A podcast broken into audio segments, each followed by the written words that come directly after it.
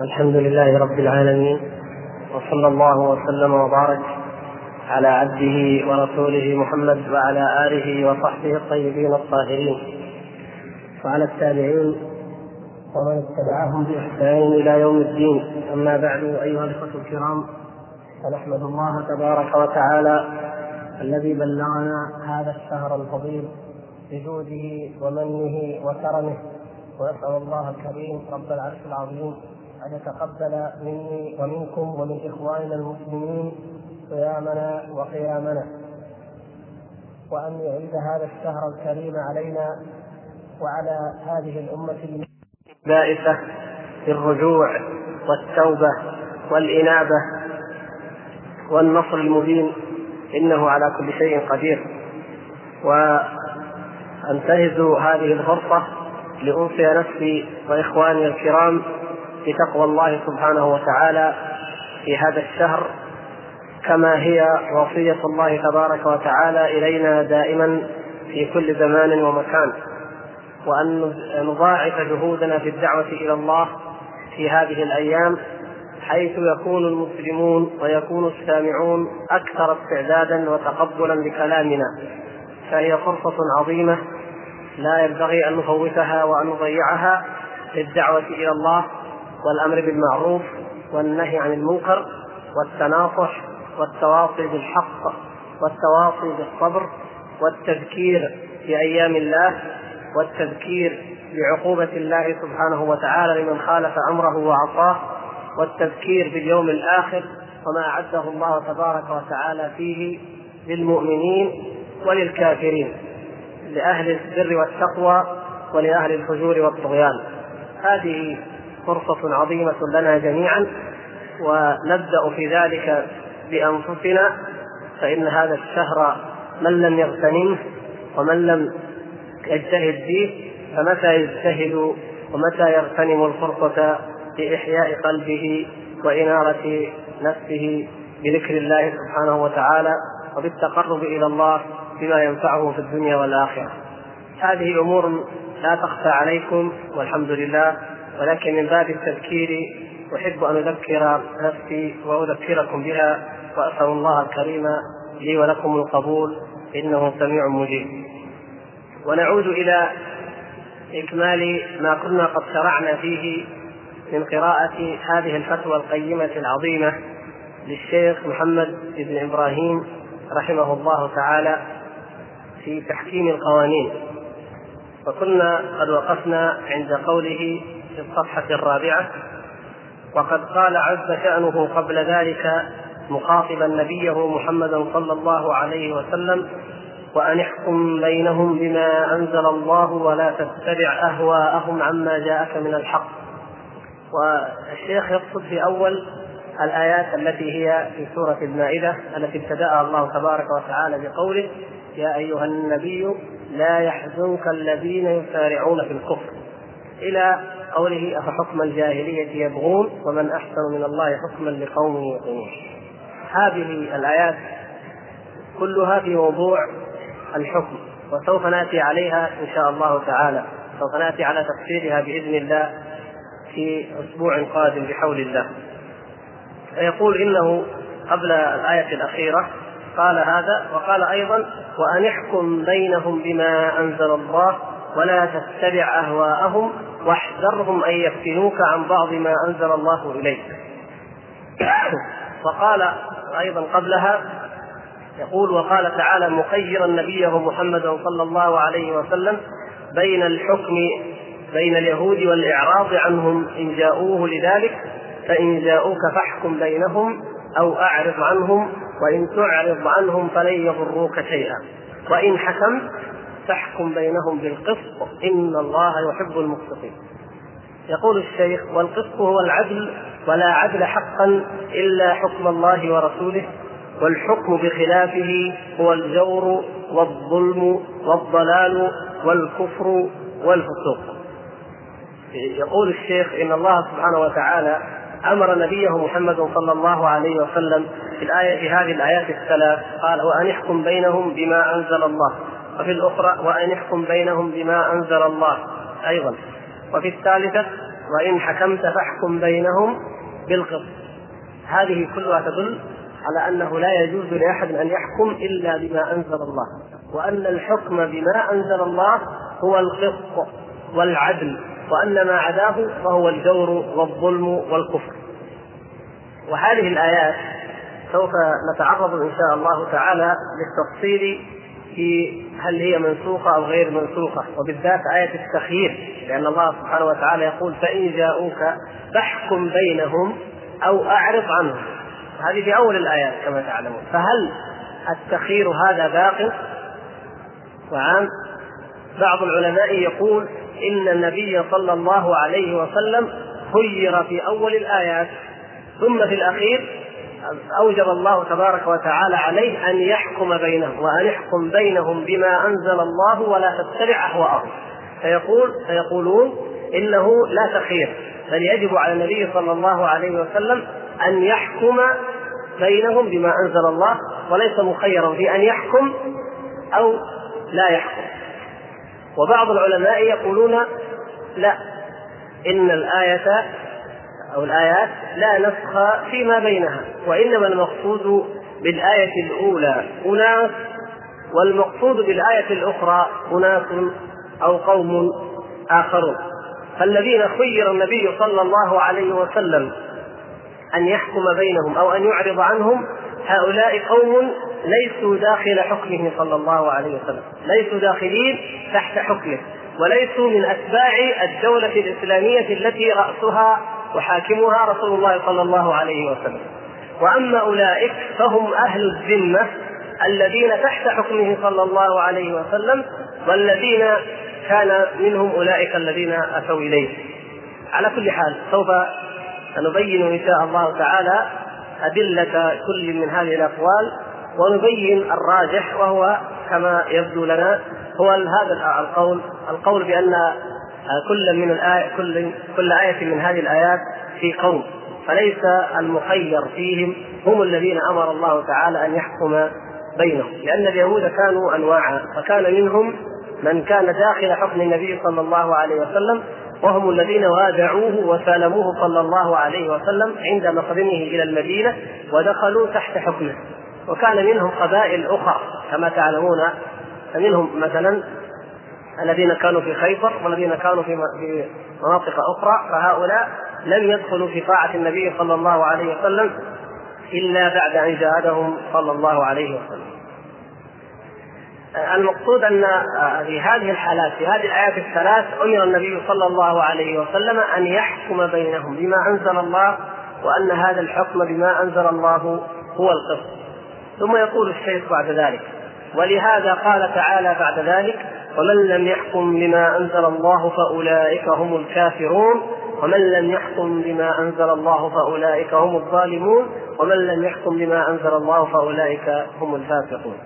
وهذه هذا الثلاث الجمل زينت فيها ثلاث آيات في موضوع الحكم وهي ضمن الآيات التي سوف نتعرض لها إن شاء الله تعالى بالتفصيل. ونبين هل المقصود واحد هل الحكم بغير ما أنزل الله الذين يحكمون بغير ما أنزل الله هل تنطبق عليهم هذه الصفات الثلاث فهم كافرون ظالمون فاسقون؟ أم أن الكافرين قوم والظالمين قوم والفاسقين قوم؟ ثم من هم هؤلاء؟ هل هم اليهود خاصة والكتاب خاصة؟ أم أنهم كل من تشمله الآية من اليهود ومن المسلمين ومن غيرهم أم أن هناك بعض تفصيلا أو أن في المسألة كفرا دون كفر؟ كما سيرد إن شاء الله تعالى. وإنما المقصود هنا أن الشيخ يقول أن الله أمر النبي صلى الله عليه وسلم في ثلاث آيات بأن يحكم بينهم بما أنزل الله وأن يحكم بينهم بالقسط. ثم جاء بهذه أيضا الآيات أو سبيل الآيات الثلاث وهو أن من لم يحكم بما أنزل الله فهو كافر ظالم فاسق. قال انظر كيف سجل الله تعالى كيف سجل تعالى على الحاكمين بغير ما أنزل الله بالكفر والظلم والفسوق. ثلاث صفات. قال ومن الممتنع أن يسمي الله سبحانه الحاكم بغير ما أنزل الله كافرا ولا يكون كافرا. لا يمكن. الله تعالى سماه كافرا فهو كافر وإنما يأتي التفصيل بعد ذلك. وهذا يشابه عبارة الشارح رحمه الله. الشيخ هنا قال افتح العبارة جزاك الله خير. العبارة التي عندنا هنا أيوه تفضل. لا قبل قبل. أول الجملة. أيوه يجب أن نتفطن أيوه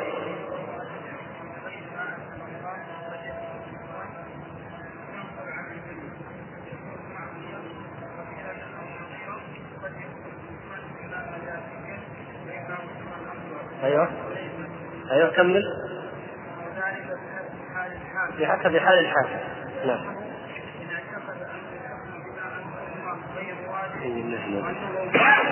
وأنه مخير فيه. حكم الله هو كفر أكبر وإن اعتقد وجوب الحكم بما أنزل الله وعلمه في هذه الواقعة وعدل وعدل عنه مع اعترافه بأنه مستحب للعقوبة فهو عاقل. فيسمى كافرا كفرا مجازيا أو كفرا أكبر وإن جهل حكم الله فيه مع بذل جهده واستفراغ نفعه في معرفة الحكم وأخطأ الكلام أنه كافر لكن إما أنه كافر كفرا أكبر أو كافر كفرا؟ أصغر نعم. يقول الشيخ محمد رحمه الله في هذا الموضوع من الممتنع أن يسمي الله سبحانه الحاكم بغير ما أنزل الله كافرا ولا يكون كافرا. بل هو كافر مطلقا. إما كفر عمل وإما كفر اعتقاد. لا بد إما أن يكون كافرا كفر عمل وإما أن يكون كافرا كفر اعتقاد. وما جاء عن ابن عباس رضي الله عنهما في تفسير هذه الآية من رواية طاووس وغيره يدل أن الحاكم بغير ما أنزل الله كافر ما كفر اعتقاد أو إما كفر اعتقاد ناقل عن الملة وإما كفر عمل لا ينقل عن الملة. قال أما الأول وهو كفر الاعتقاد فهو أنواع هذا من فقه الشيخ محمد رحمه الله أنه فصل تفصيلا ما أظن احدا قد سبقه إليه. قال أما الأول الذي هو كفر الاعتقاد الكفر المخرج من الملة الذي يكون صاحبه به قد ارتد وخرج من دين الإسلام بالكلية ولا يرجع إليه إلا بتجديد الإيمان والتوبة من هذا الكفر قال هذا أنواع أو أقسام. النوع الأول فهو أنواع. أحدها أن يجحد الحاكم بغير ما أنزل الله أحقية حكم الله ورسوله. النوع الأول واضح أن رجلا جحد أحقية الحكم بما أنزل الله. لا يقول لا يجب على الناس أن يتحاكموا إلى ما أنزل الله. جحد الوجوب وهذا لا ريب ولا شك في تكفيره لأنه أنكر معلوما من الدين بالضرورة وجحد أمرا قطعيا في كتاب الله سبحانه وتعالى ومتواترا في سيرة وسنة رسول الله صلى الله عليه وسلم. فهذا الجحود يقول وهو معنى ما روي عن ابن عباس واختاره ابن جرير أن ذلك هو جحود ما أنزل الله من الحكم الشرعي. يعني الذي يجحد هذا. فعلى الرواية على الرواية الأخرى لابن عباس أن الذي يكفر ويخرج من الملة هو من جحد الحكم. قال وهذا ما لا نزاع فيه بين أهل العلم.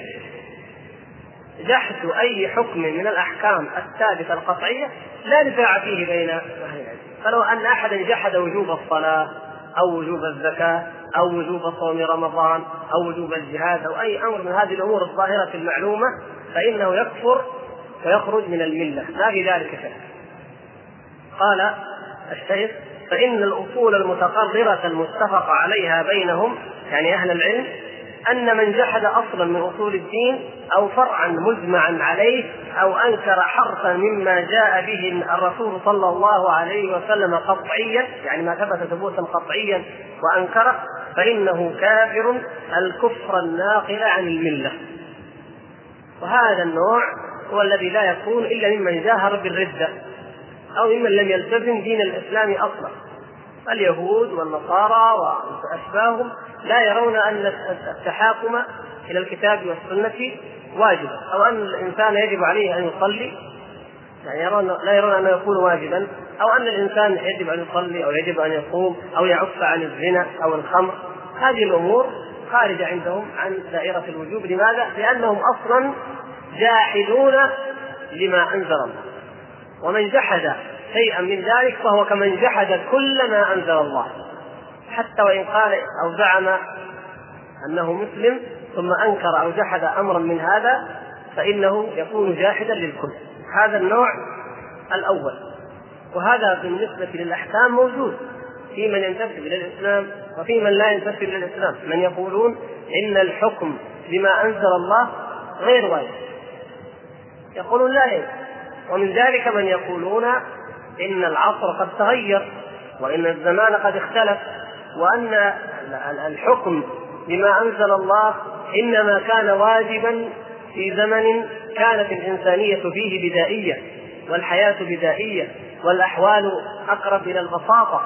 أما الآن في عصر الحضارة والتعقيد والتطور وإلى آخره فإنه لا يجب هذا يقولونه إما بلسان الحال وإما بلسان المقال وهذا كفر مخرج من الملة.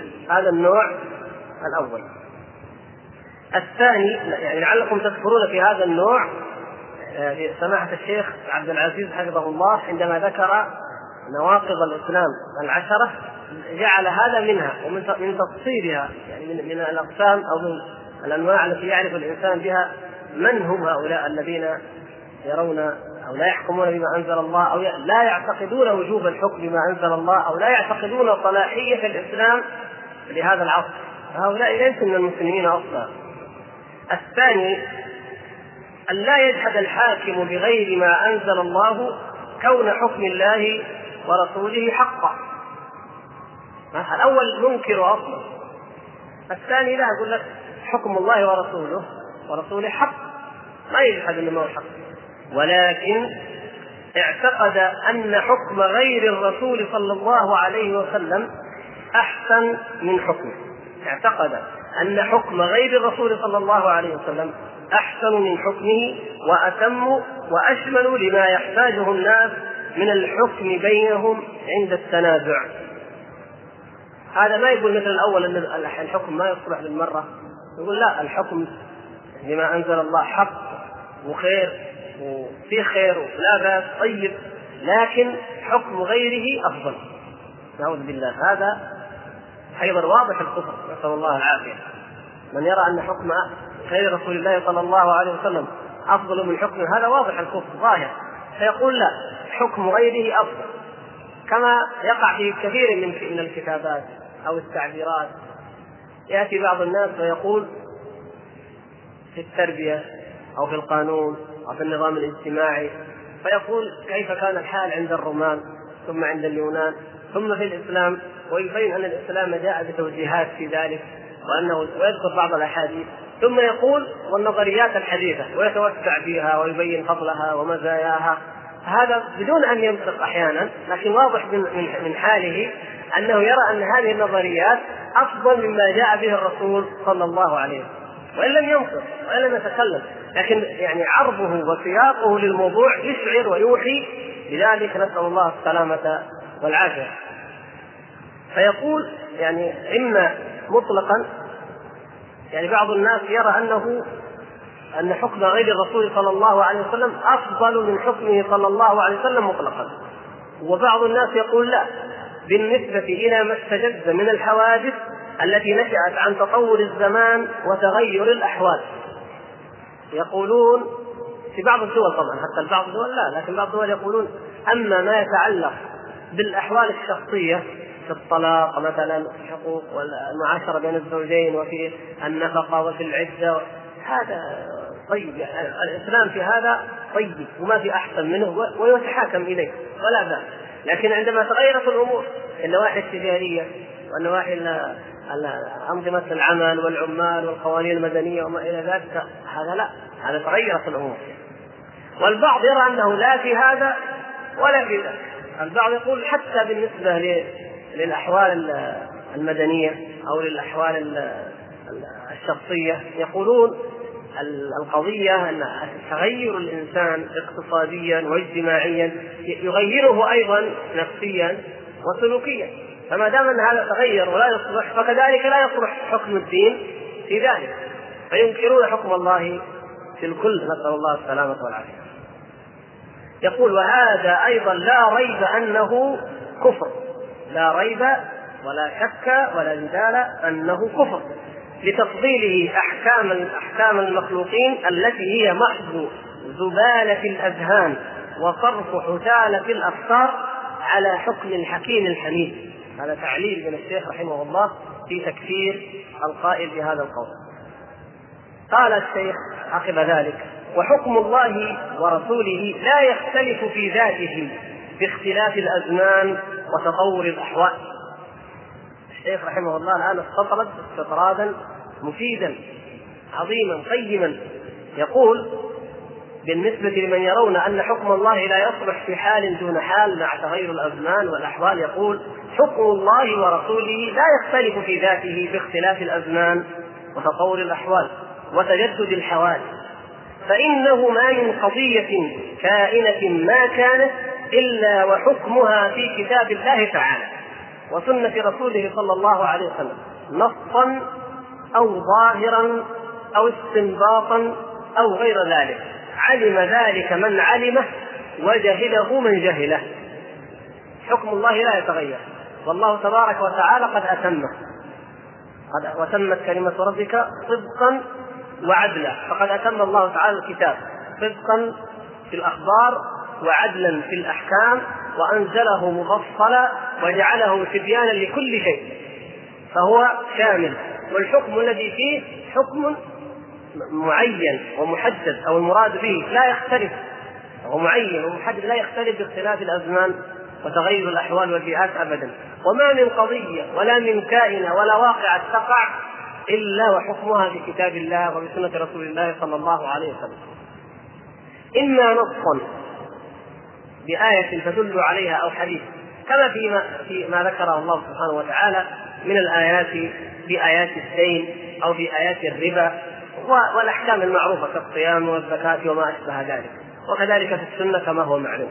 أو ظاهرا لأن تدل عليها النصوص دلالة ظاهرة ويكون الدلالة على غيرها أرجح.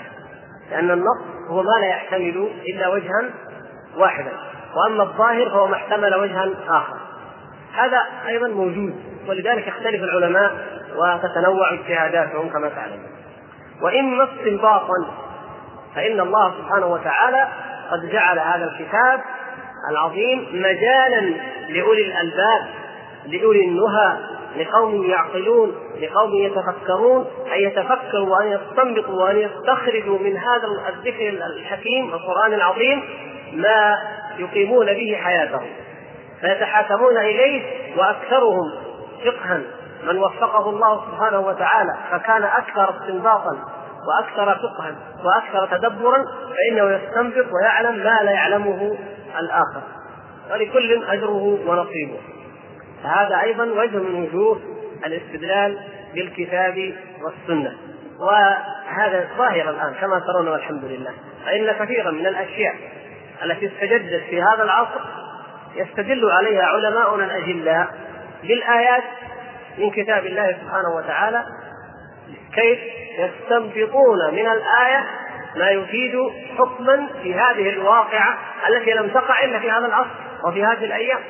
وهذا من فضل الله سبحانه وتعالى على العلماء ومن فضله ومن حكمته أن جعل هذا الكتاب أيضا بهذه المنزلة والمكانة ولو جاءت عصور أخرى وتغيرت الأحوال وتجددت أيضا في أشكال أخرى فإنه يقيض ويسخر من يستنبط الأحكام ويأخذها من هذا الكتاب ويتحاكم الناس إليها ويكونون فعلا سائرين على ما أنزل الله بمقتضى هذا الاستنباط الذي آتاه هؤلاء الأرباب الفقه والفهم والفكر والتدبر. يقول وليس معنى ما ذكره العلماء من تغير الفتوى بتغير الأحوال ما ظنه من قل نصيبه أو عدم من معرفة مدارك الأحكام وعللها حيث ظنوا أن معنى ذلك بحسب ما يلائم إرادتهم الشهوانية البهيمية وأغراضهم الدنيوية وتصوراتهم الخاطئة الوبية ولهذا تجدهم يحامون عليها ولهذا تجدهم يحامون عليها ويجعلون النصوص تابعة لها منقالة إليها مهما أمكنهم فيحرفون لذلك الكلمة عن مواضعه. وحينئذ معنى تغير الفتوى بتغير الأحوال والأزمان مراد العلماء منه ما كان مستصحبا أو مستصحبة فيه الأصول الشرعية والعلل المرعية والمصالح التي جنسها مراد لله تعالى ورسوله صلى الله عليه وسلم. هذه قضية مهمة. وما أشبه الليلة بالبارحة. والشيخ رحمه الله كأنه يرد على من أثاروا في هذه الأيام مسألة تغير الفتوى. كيف تغير الفتوى؟ في نظرهم هم أن تغير الفتوى بتغير الزمان والمكان أن معناه أن أن الدين يتجدد ويتقلب كما ذكر الشيخ رحمه الله بحسب هذه الإرادات الشهوانية والأغراض البهيمية. كما يشاءون يغيرون الحكم ويقولون الفتوى تتغير. كما ذكر من ذكر منهم مثلا قيادة المرأة للسيارة لما ظهرت الفتوى من العلماء فقال انتظروا تمهلوا الفتوى تتغير. سوف تتغير. الآن أفتوا أنها أن ذلك حرام لكن سوف تتغير. لماذا؟ قال الفتوى تتغير بتغير الزمان والمكان. فلما يعرف المجتمع ذلك ويأنس به ويصبح أمرا عاديا سوف يأتي علماء أو نصف العلماء ويفتون بأن ذلك حلال هذا ولذلك مثل ما أفتوا يقول في أول الأمر بأن تعليم البنات حرام. طبعا ما أحد أفتى هكذا مطلقا تعلمون ذلك. ما أحد قال تعليم البنات أو تعليم النساء حرام مطلقا. حدا قال هذا في الإسلام من أوله إلى آخره ما قال ذلك أحد. لكن هكذا يقولون. لكن بعد ذلك لما انتشر التعليم ولما انتشر يعني الحاجة سيرت الحاجة إليه وإذا بهؤلاء الذين كانوا يقولون حراما يتسابقون لايفاد بناتهم إلى الدراسات العليا بل منهم من ابتعثها يعني وهذا قالوه وله نصيب من الحق. لكن ليس لأن الفتوى تتغير لكن لأن الناس تغيروا. ونحن يجب علينا أن نرد تغير الناس إلى الحق الذي لا لا يتغير.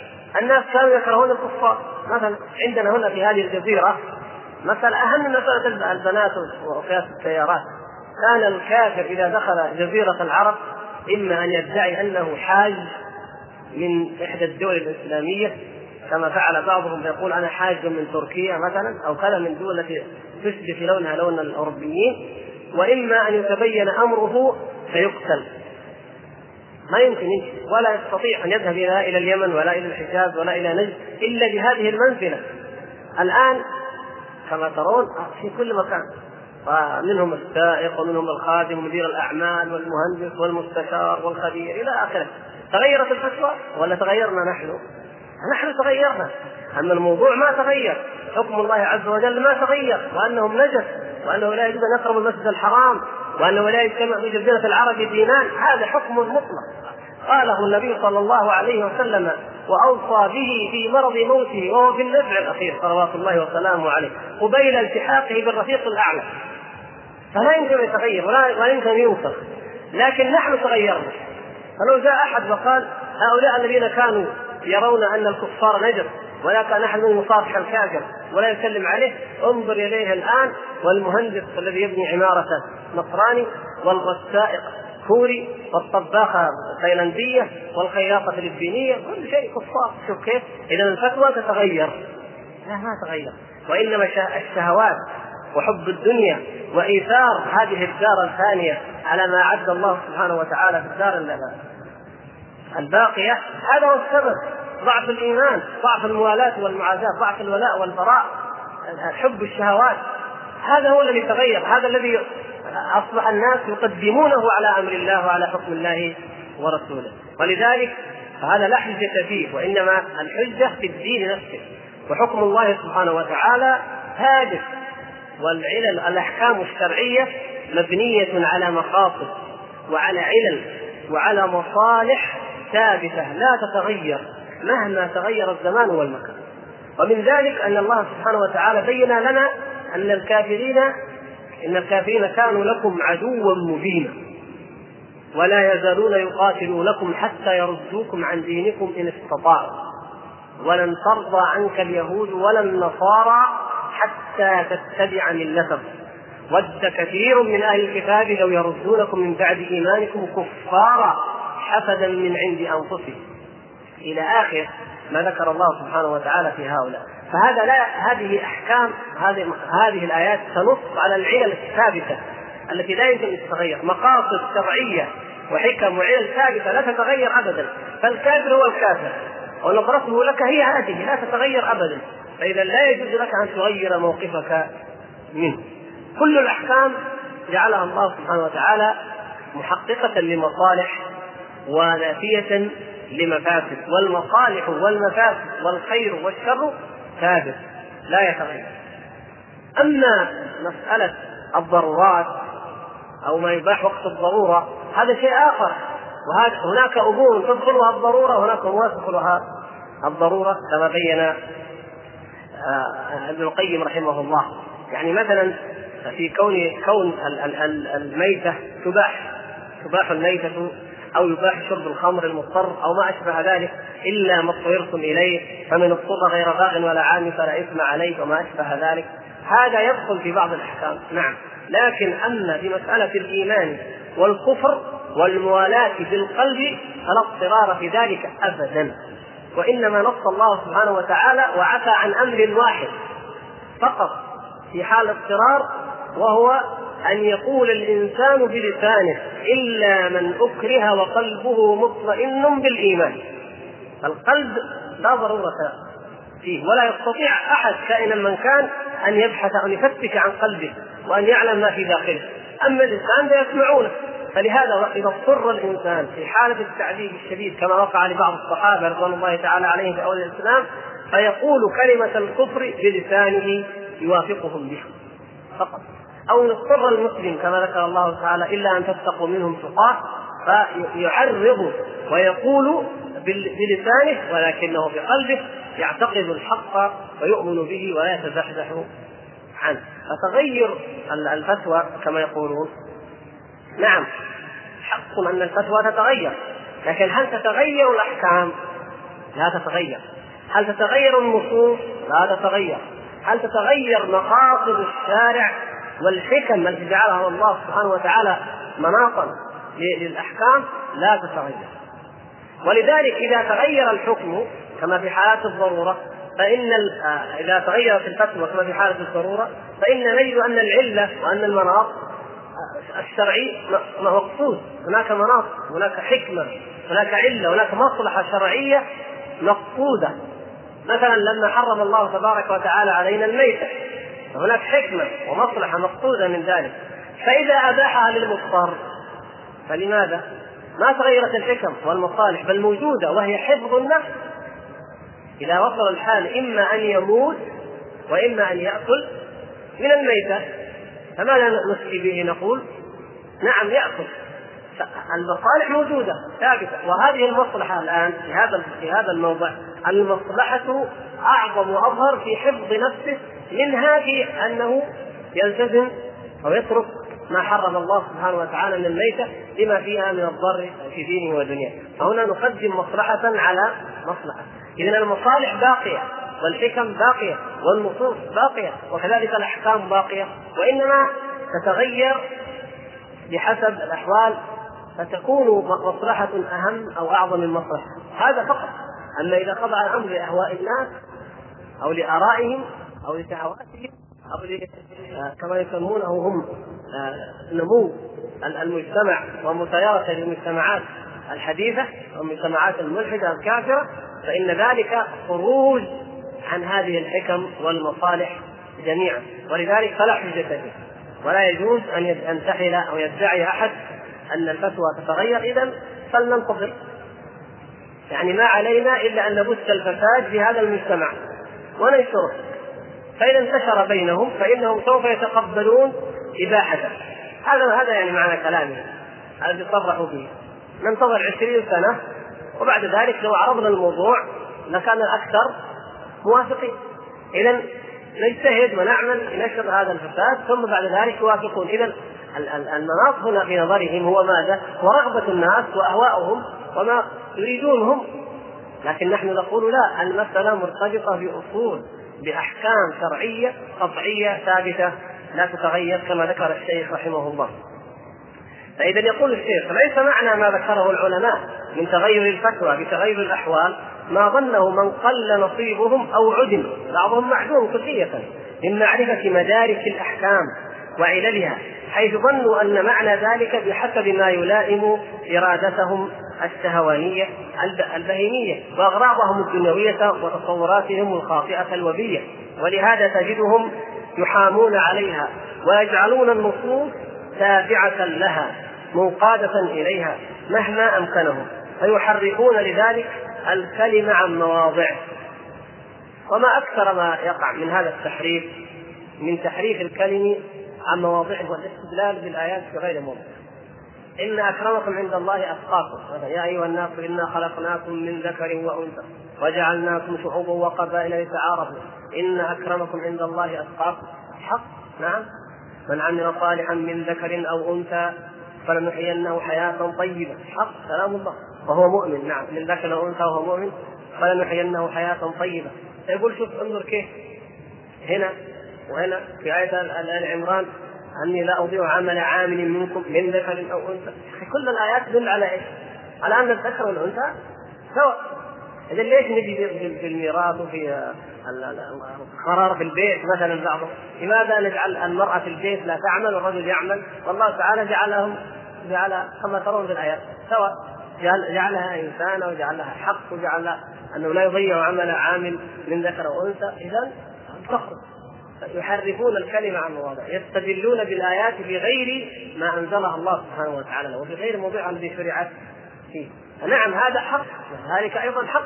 فالذي قال هذه هو الذي قال وقرن في بيوتكن ولا تبرجن تبرج الجاهلية الأولى. فإذا نعلم من ذلك أن هذه الآيات ليست فيما نزلت في هذه الآية ولا تعارض بينها أصلا وأن هذه لها حكم وهذه لها حكم ومناط كل كل منها مناطه الشرعي ولا تعارض بينها أبدا. إلى غير ذلك. يقول وحينئذ معنى تغير الفتوى بتغير الأحوال والأزمان مراد العلماء منه ما كان مستصحبة فيه الأصول الشرعية والعلل المرعية والمصالح التي جنسها مراد لله تعالى ورسوله صلى الله عليه وسلم. يعني المصلحة الشرعية. كما لو كانت المصلحة مثلا في هذا الزمن أن الناس كثر فيهم شرب الخمر أكثر من ذي قبل. مثلا فقيل إنه ما دام أن ذلك قد وقع فلنجعل عقوبة السائر إذا صدم أو عمل حادث وهو سكران ضعف ما إذا كان غير سكران. مثلا في العقوبة المعروفة العادية يعني في النظام. أو الحق يكون عليه أكثر أو كذا. هذا ليكون زجرا له عن ذلك. هذا نعم ممكن نقول هذا يدخل في ذلك. يعني عندنا مصلحة نراعيها. مصلحة أن الناس ينزجرون عما حرم الله. فنتشدد عليهم في ذلك. مثلا وجد أن من الناس من لا لا يشترط أن يكون زانيا ولا يشترط أن يكون ممن يجمع الزانيين. كما يفعل بعض الناس في الطريقة القديمة يواعد الزاني والزانية ويجمعهما. هذا يعاقب شرعا. لكن قالوا نقول الآن من يكتب مقالة في هذا الدعاره والخلاعة والفساد الذي تركز في الزنا. فنقول هذا لابد أن يعذر تعذيرا بالغا. ومثلا لو كنا قبل عشرين سنة نعذر مثل هذا الإنسان أن نمنع كتابه. ما نفع. يقول الآن هذا انتشر. لابد أن نعذره بأن يسجن شهرا أو شهرين. ما في رأينا أنه يزاد على ذلك مئة جلدة مثلا توزع على على خمسة أسابيع مثلا أو كذا. كل ذلك وارد المصلحة جنسها مراد لله وهو ماذا؟ وهو حفظ المجتمع وصيانته وطهارته وألا تشيع الفاحشة في الذين آمنوا. هذه مصلحة موجودة. فكل ما نراه يمكن أن يخل بهذه المصلحة فإنه يجوز لنا أن نجتهد وأن نحدث ما يمنع ويردع الإخلال بهذه المصلحة من أحكام أو من عقوبات ما دام في ضمن التعبير الشرعي والضوابط الشرعية. وهكذا. هذه هذه التي يمكن نقول تتغير لأن الناس تغيروا كما قال عمر بن عبد العزيز رحمه الله تعالى ورضي عنه وأرضاه. يجد للناس من الأقضية مثل ما يجدون أو يجدون من القضايا. كل ما يستجدون قضية نجد لهم أيضا نحن من الأقضية. فنقضي على تلك كما تلاحظون قبل سنوات الطفرة التي تسمى الطفرة الأخيرة الترف البازخ الكاذب الذي عشنا فيه كانت الدية على ما أظن خمسين ألفا أو شيء من هذا. ثم بعد ذلك صارت كم الآن؟ 120 80 كانت المقصود واضح إنه تغيرت يعني فلذلك نقول نعم تغيرت الفتوى، لماذا تغيرت الفتوى؟ يعني قيمة النقد تغيرت نفس القيمة. نعم الأصل في ذلك مثلا هي الإبل. طيب الإبل نفسها زادت قيمتها. فعندما تغيرت تغيرت الفتوى. والمصلحة مراعاة. وهي أن يكون ما يدفع نظير ما شرعه الله سبحانه وتعالى. وهكذا ما دامت المصلحة العلة والحكمة مراعاة فإن التغير أو تغيير الفتوى جائز. بل قد يكون ضروريا بل يظهر بذلك حكمة عظيمة من حكم التشريع وهو أن الله سبحانه وتعالى قد جعل هذا الكتاب محكما وجعل أحكامه محكمة ومع ذلك فإنها تتلائم فعلا مع الأحوال فتأتي وتتحقق المصلحة في, أي حال كانت وفي أي ظرف كانت في أي زمان في أي مكان تتحقق المصلحة. ولهذا قال العلماء من القواعد الأصولية حيثما كانت المصلحة فثم شرع الله. هذا حق.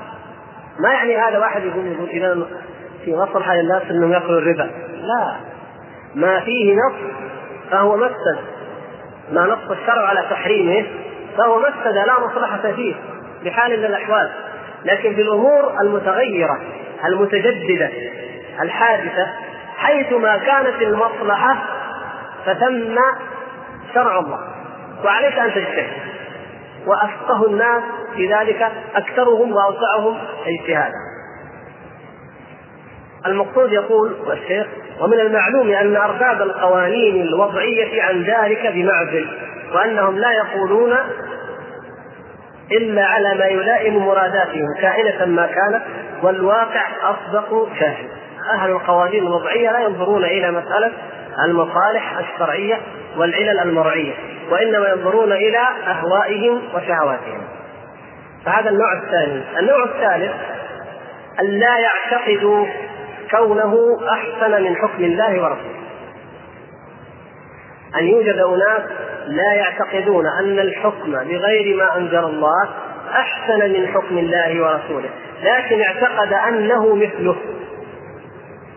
يعني شفنا سوا هذا طيب وهذا طيب. مثل ما قال التتار رجلان عظيمان محمد وجنكيز مثل ما يقول بعض الناس اليوم يقول وفي وفي أحكام الشريعة الإسلامية وفي القوانين الوضعية النفع وكذا. عادي جدا بعض الناس يقول كل عادي جدا.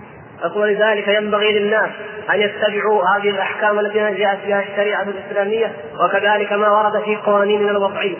كأن الأمر سواء يعني يتبع هذا أو هذا الحكم سواء والقضية واحدة ولا شيء. نسأل الله السلامة والعافية.